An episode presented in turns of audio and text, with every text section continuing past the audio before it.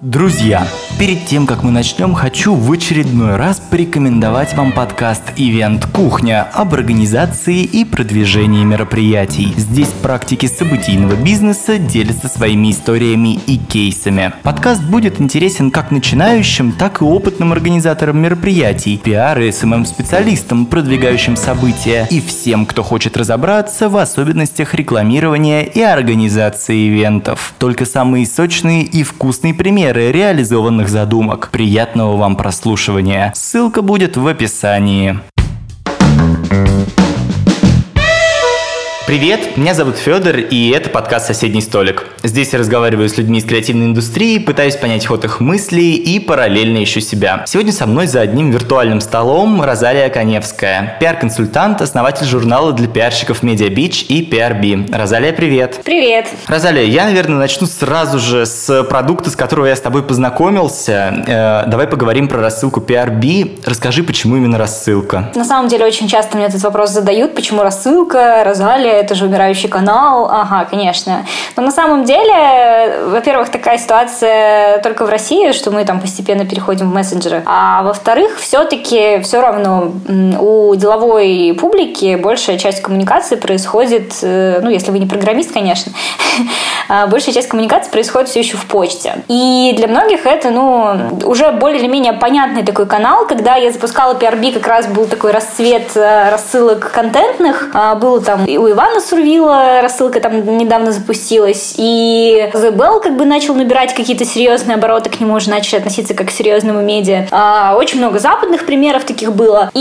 я подумала, блин, ну а действительно у пиарщиков есть проблема, да, вот регулярно нужно им мониторить достаточно большое количество источников, и если они чего-то пропустят, это будет прям epic fail. А там новости порядка могут быть, там, не знаю, пропустил какой-нибудь апдейт журналиста в Фейсбуке, все ищи, свищи его. Вот, поэтому всякие вот эти истории бывают разные, и я подумала, что рассылка — это неплохой способ доставлять человеку какую-то информацию прямо, ну, если не прямо в мозг, то хотя бы прямо вот в тот канал, где ничего не будет отвлекать. Рассылка, в отличие, там, например, от мессенджера, она дает возможность, ну, достаточно длинное письмо написать, и чтобы человек просто один раз в неделю прочитал письмо и больше не думал над тем, что он что-то пропустил. Поэтому я вот остановилась на рассылке, ну и плюс это такая адресная, почти почти личная, знаете, коммуникация. Наверное, так отвечу. Да, вот про личную коммуникацию. Ты в своем телеграм-канале пишешь, что в 33% случаев э, причиной того, почему письмо летит в корзину, является отсутствие персонализации. Можешь рассказать про основные правила email-маркетинга? Чем вот в наше время такой специфичный инструмент отличается от других инструментов? Ну, про правила email-маркетинга я точно не расскажу, потому что я не email-маркетолог все-таки. Э, у контентных рассылок немножко другая,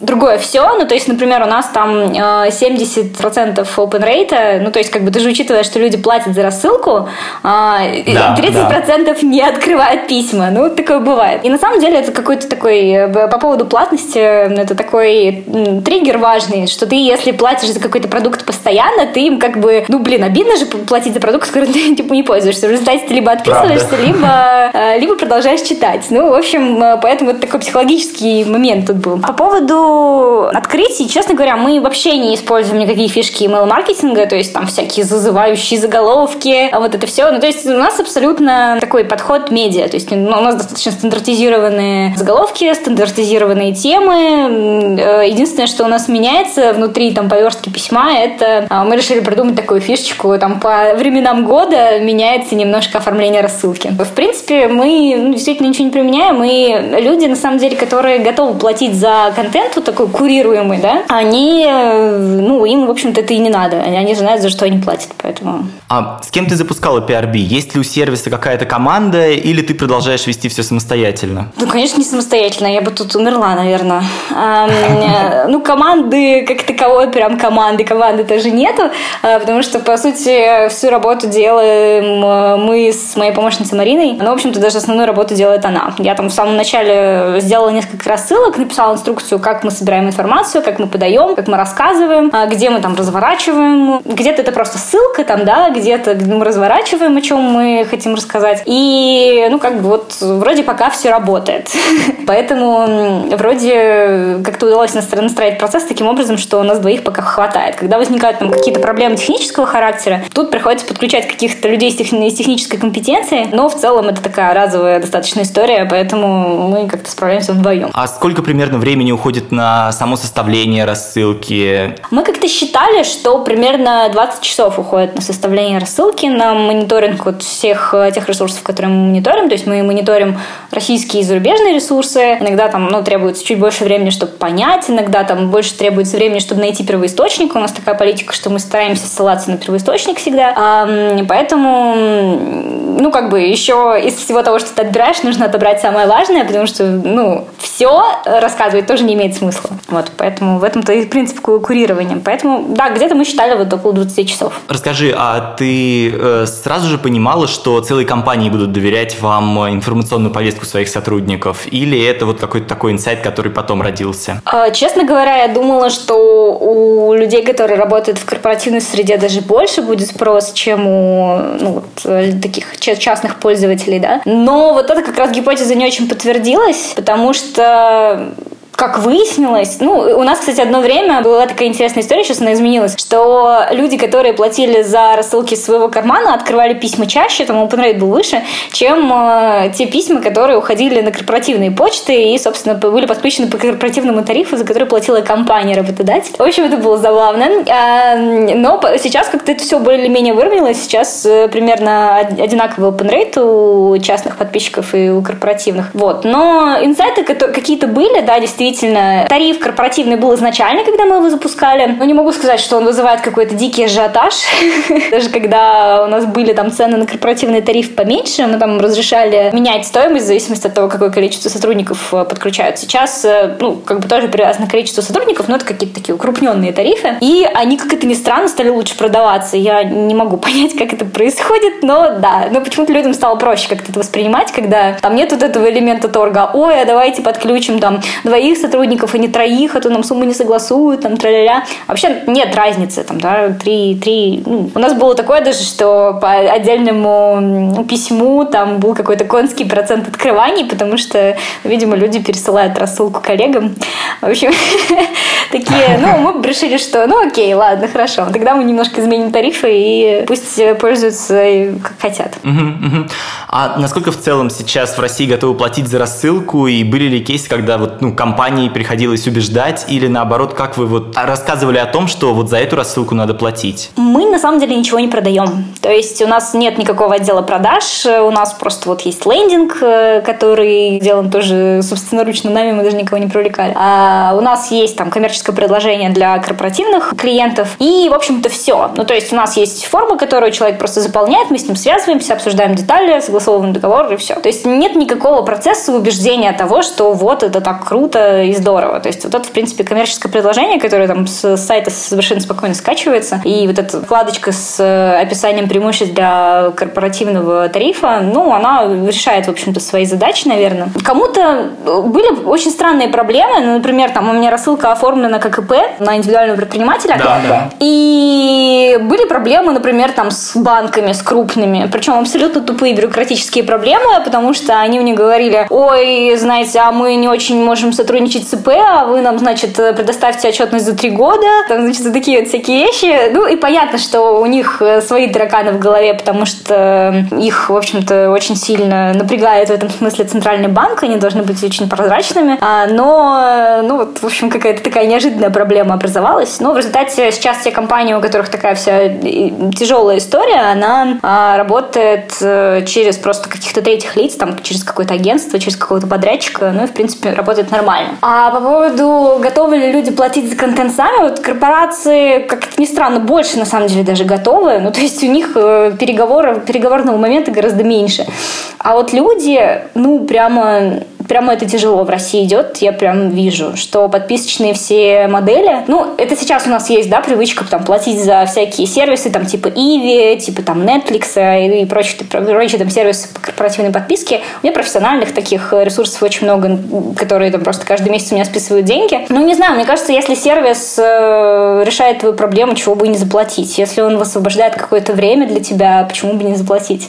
Поэтому, ну, в России сильно меньше. Ну, честно говоря, я думала, что что в первый год там, мы соберем там, 500 человек, которые будут платить. В результате проекта два с лишним года мы собрали 200 человек. В общем, какие-то, ну, очень так больно э, разочаровываться в своих каких-то гипотезах. Ну, мне очень многие написали, что типа, блин, ну, это очень странно, ну, что ты в России это все запустила, потому что в Америке бы это, скорее всего, полетело, а у нас что-то как-то нет. Вот. Поэтому я думаю над этим, над другими рынками, но в России пока с этим очень тяжело, и вот эта вот история с тем, что мы годами потребляли пиратский контент бесплатный, история там, с, с которой сталкиваются ребята, которые курсы свои делают, вот эти вот есть чаты, где они сбрасываются на курс э, в складчину э, и да, покупают. Да, да, вот это вот торренты. Да, да, да. Ну, в общем, эта вся история, она достаточно глубоко сидит, люди до сих пор не понимают, зачем платить как бы за контент, который вроде где-то там уже есть, но вот этой вот ценности именно курирования нету, к сожалению. Вот, ну, она, она только начинает как-то набирать обороты. Мне кажется, мы просто не, не столкнулись с критическим объемом информации пока в России. Ну, то есть ее мало. Поэтому, возможно, возможно поэтому. Насколько ты уже была известной, когда запускала PRB? Ну вот насколько важен вот этот прокачанный личный бренд, чтобы тебя читали? Ну, сложно оценить, в чем вешать-то. Насколько долго ты уже была на рынке? Насколько... Ну вот я не знаю, мне кажется, какая-то такая самооценка, ну то есть насколько важен был э, бэкграунд Media Beach? Или можно, условно говоря, запустить с нуля, и вот ты там просто тебе есть чем поделиться, ты запускаешь рассылку, э, и ее будут читать? Можно запустить с нуля, я знаю такие примеры. Вот эти вот платные рассылки, на самом деле, много кто делает, но просто они, как правило, в каком-то другом виде. Там, типа, это какой-то курс платный с рассылками, там, да, или какая-то серия писем, ну, что-то такое. А вот такого, что прям в формате журнала приходило, вот этого, к сожалению, не видела я на российском рынке до этого. А видела там отдельно девочки пытаются, почему-то именно девочки, не знаю, кстати, почему. Там занимаются, например, рассылкой по UX-дизайну, там вот такое. Ну, там очень смешное количество подписчиков. А, ну, и рассылка там немножко подороже.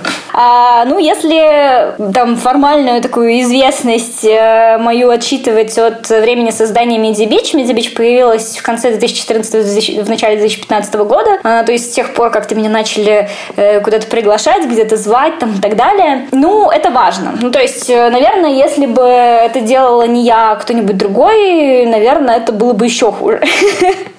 Или нет, мы никогда об этом не узнаем. Но мне очень понравилось. Андрей Симбранд, директор по стратегическому маркетингу Яндекс, Яндексе, мы как-то выступали на одной конференции вместе, и он сказал, ну, я как-то сказала, что вот, типа, люди мне платят за то, что я им там курирую э, материалы по пиару. Он такой, блин, ну ты а, разговор был про искусственный интеллект. Такой, ну ты же понимаешь, что, блин, искусственный интеллект уже давно может забрать эту рассылку за тебя. Но просто, ну, ее не будут покупать, потому что тебе платят за то, что ты там Розалия Коневская, а не кто-то там, значит, какой-то хрен с горы.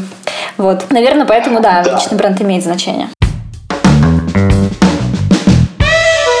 Давай тогда поговорим чуть подробнее про Media Beach. Расскажи о том, э, с какой целью ты изначально запускала этот проект, прям буквально свою мотивацию свою мотивацию. Ну, у меня всегда была какая-то очень странная, наверное, для э, человека современного альтруистическая мотивация. Я видела, что рынок пиара какой-то очень хиленький, очень теневой, и там очень мало игроков. А, ну, простите, я пять лет посвятила изучению этой профессии, мне было как-то задержало обидно. А, и хотелось, ну, вообще, на самом деле, когда я начинала, не было ни одного маломальски э, приличного блога про пиар. Ну, то есть, серьезно, даже вот э, в формате личного блога ничего такого не было. Были какие-то там стародавние попытки там запустить какие-то ресурсы, но они были заброшены, потому что было мнение, что типа делать медиа очень дорого. Ну, вот так. Ну и сначала, как, как это произошло? А, я на самом деле давно начала читать э, зарубежные ресурсы по пиару ну, там, пиар-дейли, вот я люблю приводить в пример. А, ведь медиа-бич это такой российский пиар-дейли. Я подумала, блин, так же классно. Ну, там, типа, статья какая-нибудь, там, типа, 10 ошибок, которые вы делаете при написании письма для журналиста, да. Вот такой прям жвачный контент, совершенно простой, очень упакованный, но при этом более или менее полезный. Думаю, блин, господи, почему, почему в России нет ничего подобного? Даже состав а, на тот момент не писал практически ничего про пиар. Ну, то есть, там, последняя была новость три года назад, знаешь. Вот. И, ну, в общем, я решила, что, ну, пиарщики-то же есть в России, они не прячутся же по углам. Нужно как-то нести в массы э, культуру пиара, и, в общем-то, начала э, это все развивать. 13 февраля 2015 года у нас вышел материал «10 причин никогда не влюбляться в пиарщиков». Вот это вот, знаешь, момент моего триумфа. Мне кажется, этот материал до сих пор ходит по сети, он до сих пор самый читаемый на ресурсе, и с него просто пришло какое-то космическое количество народу на ресурс тогда. И, в общем-то, наверное, там, ну, благодаря этому он как-то стал популярен. При этом он нарушил все правила выхода контента, он там вышел в субботу, э, то есть это было там 13 февраля, накануне 14 февраля. Собственно, я, там был автопостинг, я его запостила и забыла совершенно про него, а там захожу, и там просто какое-то огромное количество народу. Вот, поэтому, ну, и это первая такая мотивация, такая труистичная, привести немножко рынок в порядок, сделать его более прозрачным, э, рассказать пиарщикам, что они вообще не одни такие со своими проблемами, а это важно, ну, потому что комьюнити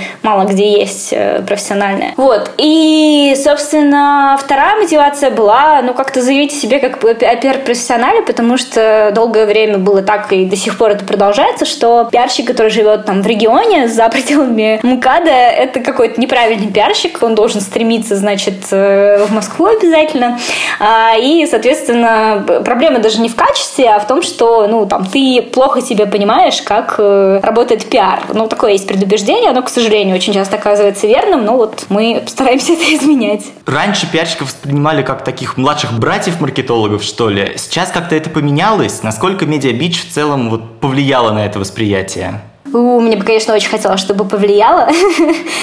На самом деле, ну, есть моя точка зрения, есть точка зрения маркетологов. Ответить всегда, конечно, разные. Маркетологи думают до сих пор, что пиар – это прикладная функция маркетинга. Я все-таки думаю, что это не прикладная функция маркетинга. Это, ну, если речь идет, там, например, пиар-поддержка маркетинговых мероприятий, да, это приложение маркетинга. Но пиар же до сих пор далеко не в этом. Ну, то есть э, он делается в совершенно разных направлениях, с помощью совершенно разных инструментов, и для того, чтобы закрыть совершенно разные боли. Только то, что на поверхности лежит, то, что пиарщик делает, это далеко не все, что знают маркетологи. И самое главное, э, пиар можно было бы считать таким приложением к маркетингу, если бы у нас были одни и те же метрики, да? Ну, то есть, если бы к пиару можно было прийти и сказать, а сколько там с твоей статьи придет ко мне покупателей. Э, иногда в e-commerce это можно сделать, действительно, но, тем не менее, как правило, нельзя. У нас есть тоже финансовые показатели, на которые пиарщики, по идее, должны влиять, но он более сложный, он более тяжело считается. Это стоимость э, бренда компании, стоимость репутации, стоимость гудвилла вот этого. Ну, то есть нет такого, что если ты продажи можешь посчитать, там, не знаю, в каждый день и час, когда они у тебя произошли, то стоимость компании, ну, это очень трудоемкий процесс оценка, да, то есть если э, компания не публичная, не котируется на бирже, то, ну, в принципе, это довольно трудоемкий процесс. Вот, поэтому мы делаем просто разные вещи. Но есть у меня такая точка зрения, что вот все говорят там про маркетинг-микс, про слияние, там, значит, этих двух функций.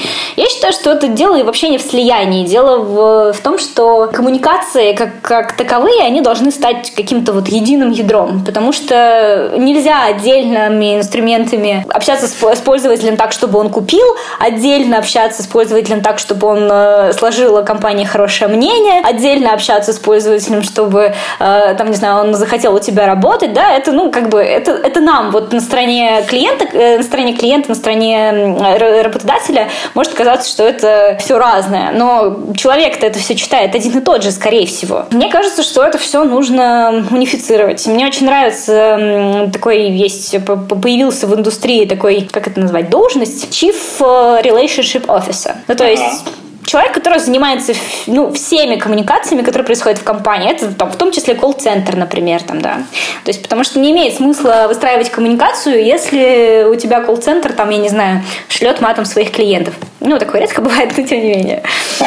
Насколько вот, э, да, по твоим ощущениям, в принципе, сильно отличается рынок пиар-услуг в Москве от рынка пиар-услуг вот в других городах? Для сравнения, наверное, Пермь как раз можно взять. Насколько сейчас, э, в принципе, видно видна вот эта разница между пиарщиками, которые отучились и работают в Москве, от э, пиарщиками, которые отучились и работают в других регионах? Пиар-рынок в Москве от пиар-рынка в регионах отличается тем, что пиар-рынок в Москве есть. Пиар-рынка в регионах нет. То есть э, максимум, там, не знаю, что я видела, это там 3, ну 4 агентства на регион, которые там делают пиар. И на самом деле, если посмотреть, чем они конкретно занимаются, то это далеко не только пиар. Ну, то есть я под пиаром там подразумеваю там главным образом media relations, какие-то репутационные вещи, построение пиар-стратегии, да. Этого, как правило, они делают, ну, в меньшей степени. Ну, то есть очень часто это отчасти рекламное агентство, то есть, например, если какому-нибудь там условному «Газпрому» надо закупить рекламу в какой-нибудь местной газете, как правило, эта компания прибегает к услугам агентств, и они там за нее покупают эту рекламу. Там какой-то непонятный микс из маркетинговых услуг, рекламных услуг, немножко пиар-услуг. А, при этом там все очень на серьезных щах пытаются, значит, решать о том, какие они великие пиарщики. А, я считаю, что абсолютно не может один человек заниматься коммерческим, например, э, пиаром и политическим пиаром, потому что это, ну, формации в голове очень разные, да. И политологов наших вот братьев, не знаю, меньших, не меньших, в общем, людей, с которыми у нас, по идее, очень много общего, но они тусуются совершенно в другом лагере. Их довольно много в регионах. И более того, они так, это у них есть такие гастроли. Ну, то есть в два вот этих периода, когда обычно проходят выборы в России, а, они там, значит, между регионами курсируют. И тоже э, очень у многих, именно у политологов почему-то видела, что они, значит, очень э, сильно думают, что они великие пиарщики, что, к сожалению, не всегда правда. Ну, для того, чтобы быть хорошим э, политтехнологом, я скажу крамольную вещь, не надо быть хорошим пиарщиком, надо знать совершенно другие вещи. Вот. Это ближе к знанию, э, скорее вообще в принципе того, как политическая кампания проходит, э, знание там всяких, где у нас там есть административный ресурс, где его нету, знанием того, что мы можем, как мы можем агитировать, как мы не можем агитировать. В общем, это такой, на самом деле, человек с очень хорошим бэкграундом именно в плане проведения кампании. Ну, то есть доля пиара в политических кампаниях, она, к сожалению, там 0,1%. Ну, то есть, если посмотреть, как делаются политические кампании, например, в Штатах, где они, я не знаю, кандидаты анализируют вдоль и поперек, э, где очень большое имеет значение, какие ботинки на кандидате, какие галстуки на кандидате, э, какой костюм на кандидате, какие очки на кандидате, какая у него прическа, какая у него фамилия. Вот все анализируют, и ну, просто это стоит огромных денег. И в России просто никто не готов платить такие деньги. Э, на самом деле, как это ни странно, политические компании в России довольно... Ну, они считаются дорогим продуктом, но они гораздо более дешевые, к сожалению, чем э, в Штатах или там во Франции. К сожалению, пиар-составляющей там нет. Та, которая действительно могла бы помочь, тех инструментов, которые действительно могли бы сделать компанию более эффективной с точки зрения э, именно симпатии избирателей, ну, там этого нет. Вот, поэтому рынка пиар-услуг практически нет в регионах, к сожалению. Есть отдельные звезды, которые работают э, кто-то там в корпоративном пиаре, ну, реже, потому что, как правило, так немножко начинает мозг закостеневать, если ты работаешь в корпорации в регионе долго. Вот. А самые классные ребята, как правило, работают в небольших стартапах международных, которые там, знаете, не знаю, в Иркутске, в Казани, в Перми. В Перми, кстати, очень много было стартапов, связанных с гейм-индустрией, и они, ну, естественно, ориентировались на мировой рынок, поэтому у них прям компетенции совершенно московские. Ну, то есть совершенно спокойно можно было брать этого человека и на любой проект, который ведет московское агентство, сажать. Поэтому, ну, вот как-то так. Есть отдельные, в общем, специалисты, которые начинают сами разбираться и сечь фишку, а, но вот именно как бы как такового рынка нет нет. И в Москве, честно говоря, он даже мне лично кажется, что он очень маленький, этот рынок. Гораздо меньше, чем, например, в Великобритании, где традиции пиара очень большие и долгие. Ты писала, что ты стала понимать, что пиар-рынок без маленьких агентств в принципе невозможен. Можешь рассказать, почему, немного вот э, развернуть эту точку зрения? Могу, да. Э, в какой-то момент в пиаре стало очень много маленьких специфических услуг, которые, ну вот кто-то один умеет делать очень хорошо. Ну то есть, например, в какой-то момент, я объясню, в какой-то момент эм, образовалось несколько игроков, которые умеют э, делать, например, инфлюенсер-маркетинг, да, в связи там, с блогерами, с селебрити там и прочее. Прочее. Это очень специфический скилл. Человек, который там работает на классических media relations, ну, он может, конечно, этим заниматься, но он дел, будет делать это не так хорошо, он не так хорошо знает рынок блогеров, он не так хорошо знает расценки, как они работают там и прочее, прочее. При этом э, важна, например, еще специализация. Например, лайфстайл СМИ, там всякие, всякие глянцевые, они работают совершенно иначе, чем деловые СМИ. Уровень взаимоотношений тоже очень разный, там и так далее, и так далее. Ну и в результате вот э, происходит это каким образом? Вот большое агентство, ну или там среднее агентство, да, получает какой-то заказ э, большой на, на какие-то пиар-услуги и понимает, что окей, ну вот это мы можем сделать на своей стороне, мы вот это мы можем сделать на своей стороне, а вот это вот надо искать подрядчика. И в результате вот маленькие агентства, которые там, у некоторых даже сотрудников как таковых нет, они очень часто как раз в этих специализациях очень хорошо работают. Когда ты знаешь вот как большой игрок или как средний игрок, как генеральный подрядчик, можно сказать, да, кому пойти, ты прям молодец, потому что ты знаешь, что эту услугу клиенту окажут хорошо, а не как придется. Поэтому э, и даже вот я сейчас замечаю, что маленькие агентства,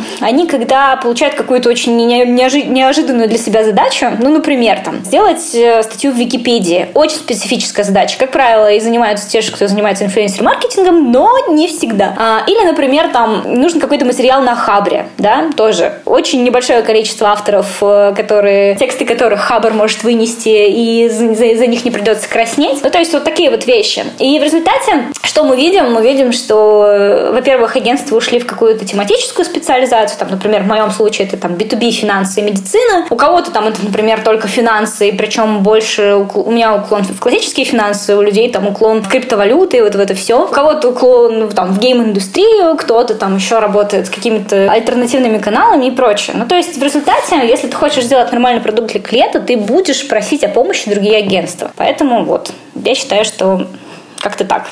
Вот мы сейчас заговорили про тексты. Насколько пиарщику важен вот этот журналистский опыт в какой-то степени, навыки написания, навыки письма, потому что, насколько я понимаю, у тебя как раз-таки есть этот бэкграунд. Да, я, как это ни странно, всегда работала на двух фронтах одновременно. Ну, то есть, ну, даже сейчас, да, получается, что есть Media Beach, э, такой медиапродукт классический, а есть там моя пиар-деятельность. Ну, что могу сказать? Я считаю, что навык э, райтинга, он прям критически важен для пиарщика, но считаю Считаю ли я, что хороший пиарщик э, всегда будет хорошим писателем? Нет, не всегда. А важен ли эм, бэкграунд журналиста? Не всегда. Скорее даже наоборот. Я объясню. Вот есть, э, ходила одно время байка, что типа из э, бывших журналистов получаются самые лучшие пиарщики. Это не так. А, потому что из бывших журналистов получаются хорошие пресс-секретари. Это немножко другое. Ну, то есть, как бы, пиарщик занимается достаточно стратегическими важными вещами. Аналитикой, аналитикой, там, да, ну, куча, кучей, э, огромным, огромным количеством просто вещей, которым не учат на факультете журналистики и которые невозможно получить из практики журналиста. Знаешь еще в чем проблема? Вот журналисты очень часто мыслят очень короткими горизонтами планирования. Ну, типа, вот мне нужно написать материал, мне нужно написать новость. Я там обзвонила экспертов, э, написала материал. Круто. Пиарщики все-таки, они сильно хуже пишут в массе своей, это правда. Но при этом они видят, что, например, какие-то вопросы можно решить не только с точки зрения классических медиа, но и с помощью каких-то других инструментов. Журналист, как правило, наверное, этого, ну не то, что не додумается до этого, да, но это просто надо сильно перестроить э, свою голову, чтобы к тебе начали приходить какие-то идеи там такие, чтобы ты стал действительно не просто пресс-секретарем, который запросы СМИ отрабатывает, а ну, действительно стал э, нормальным, полноценным э, пиарщиком и смог уметь все, что должен уметь делать нормальный пиарщик. Поэтому я считаю, что письмо важный скилл, но не, но есть скиллы гораздо более важные для работы, скажем так. Насколько в целом важно пиар-образование или можно все это добрать на условных курсах? Ух, тяжелый вопрос. Я люблю его прям очень. Мне часто задают, особенно люди, которые там раздумывают над тем, а, стоит ли идти учиться пиару. Я считаю, что ну, у нас высшее образование, в принципе, немножко странно устроено. У меня высшее образование, то есть я пиарщик по первому образованию, у меня там написано специалист по связи с общественностью и рекламе в дипломе. Могу ли я сказать, что меня прям чему-то супер крутому научили? Ну, наверное, нет. Но мне дали какую-то, ну вот не люблю это слово, базу. Но В общем, эм, это похоже, знаешь, на что? И это, кстати, отвечает на вопрос, почему вот людей без высшего образования, их, как правило, сразу видно. Ну, не сразу, но спустя какое-то время ты понимаешь, что, блин, что-то что-то something missing. В общем, когда ты получаешь высшее образование, ты делаешь такое количество всякой разной работы, там, в том числе там, по написанию всяких там курсовых, дипломных работ, там, да. Если у тебя очень сильно придирчиво относится к качеству, ты, в общем-то, в какой-то момент научишься систематизировать информацию достаточно хорошо и искать то, что нужно. А вот высшее образование, оно дает как бы такой стеллажик для книг, который ты можешь потом самостоятельно заполнить, потому что ты просто будешь знать, где искать. А вот когда высшего образования в уравнении нет, ты можешь прочитать просто тонну книг, просто вот херово тучу книг, но ты не будешь знать, на какую полку в стеллаже их класть. И в результате у тебя такое хаотично приобретенное знание, и мне кажется, что высшее образование важно как, как суть, но мне не кажется, что в нынешнем варианте именно на высшем образовании стоит учиться пиарщику будущему. Мне кажется, идеальный вариант – это учиться на маркетинге. То есть это те знания, которые там очень хорошо помогают понять экономические процессы, понять рынок, проанализировать, да, ну, в общем, какие-то вещи, которые, ну, блин, даже мне не достают. Мне, правда, не хватает знаний по маркетингу, я знаю это. И вот на этот базис, на самом деле, гораздо уже легче нанизать курсами, опытом и прочими вещами какие-то вещи, которые, ну, действительно будут приносить результат. А, действительно, ну, как бы пиар – это абсолютно такая скилловая профессия, то есть есть ей а, овладевают в практике. Если тебя пять лет будут сидеть и учить, как делать пиар, и ты ни разу не выйдешь в поле, не поработаешь, ты ну, так и не поймешь, как это работает. Поэтому высшее образование важно, но я не считаю, что высшее образование именно в пиаре самый лучший выбор, если хочешь быть пиарщиком.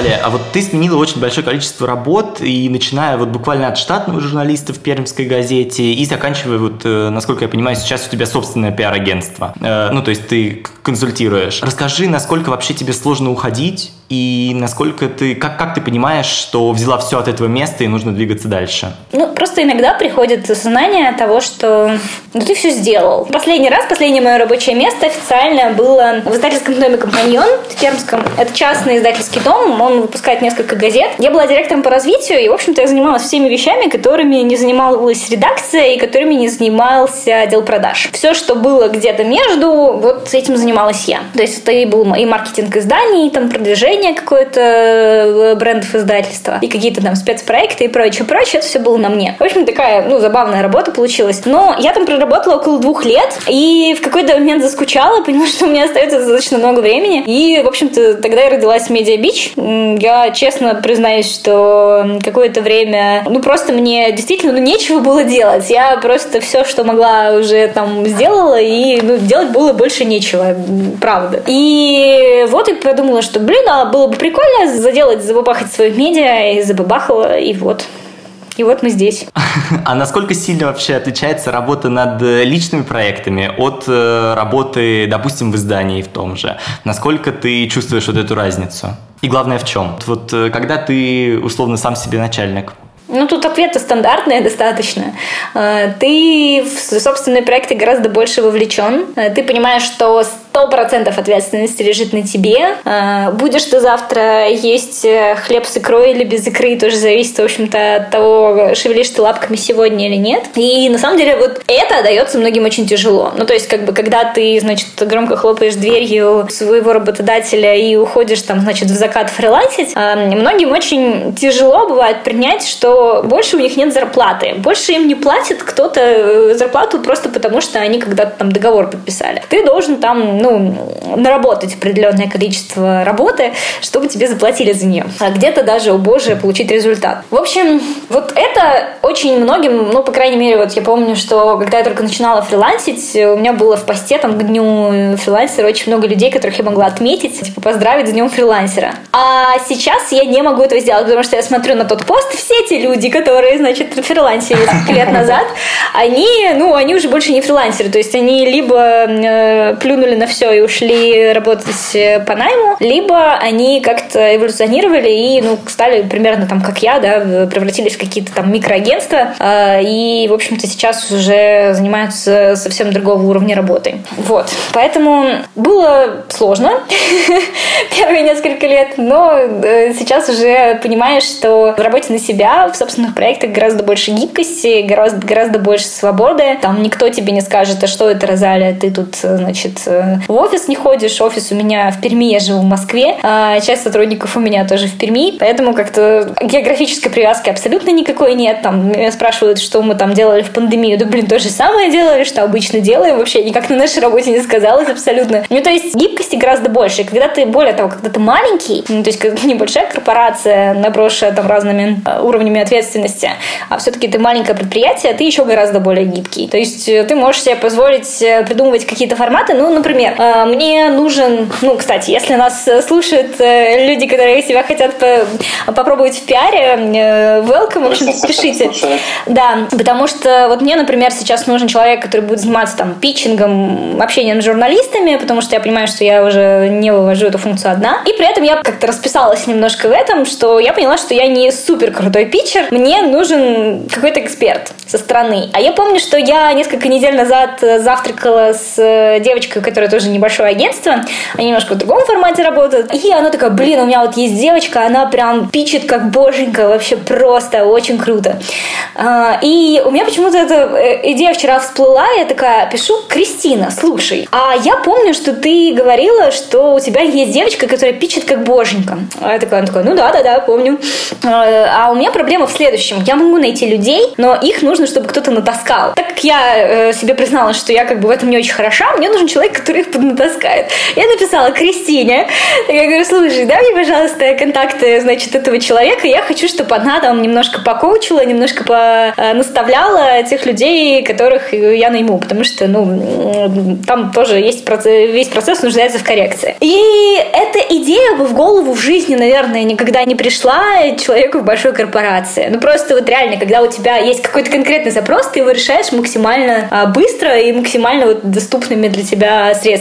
Ну, то есть, как бы, понятно, я не пойду к Кристине и не стану переманивать у нее сотрудника. Э, но я могу воспользоваться ее ресурсом, чтобы она пообуч... пообучала моих. Мне кажется, это очень продуктивно и интересно. В общем, мне очень нравится быть маленькой, потому что вот рождаются такие очень интересные идеи развития.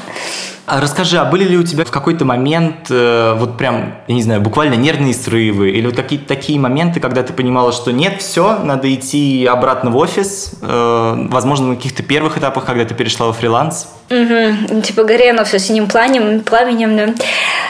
Да, Слушай, да, да, да. такого не было. На самом деле, когда это могло случиться, у меня, в общем-то, были проекты, которые, для которых я работала постоянно и которые платили мне помесячно. То есть э, не было такого, что у меня там резко оборвалось поступление денег. Mm-hmm. Срывы были скорее в другом. В какой-то момент я поняла, что я работаю просто не поднимая головы.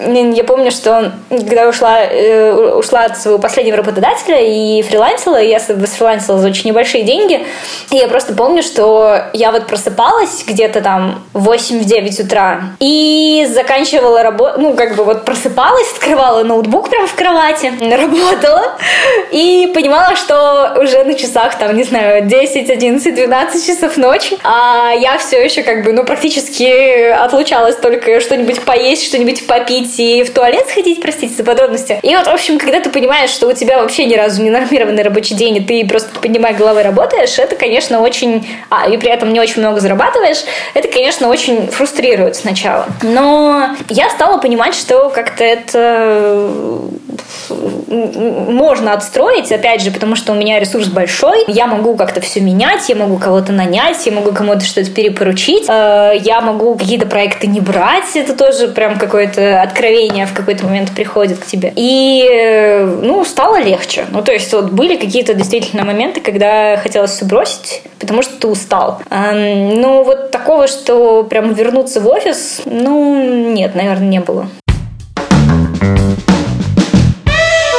Розалия, спасибо огромное. Было очень, правда, полезно. Спасибо огромное, что пришла за соседний столик. Пишите свои комментарии и ставьте 5 звезд в iTunes. Пока.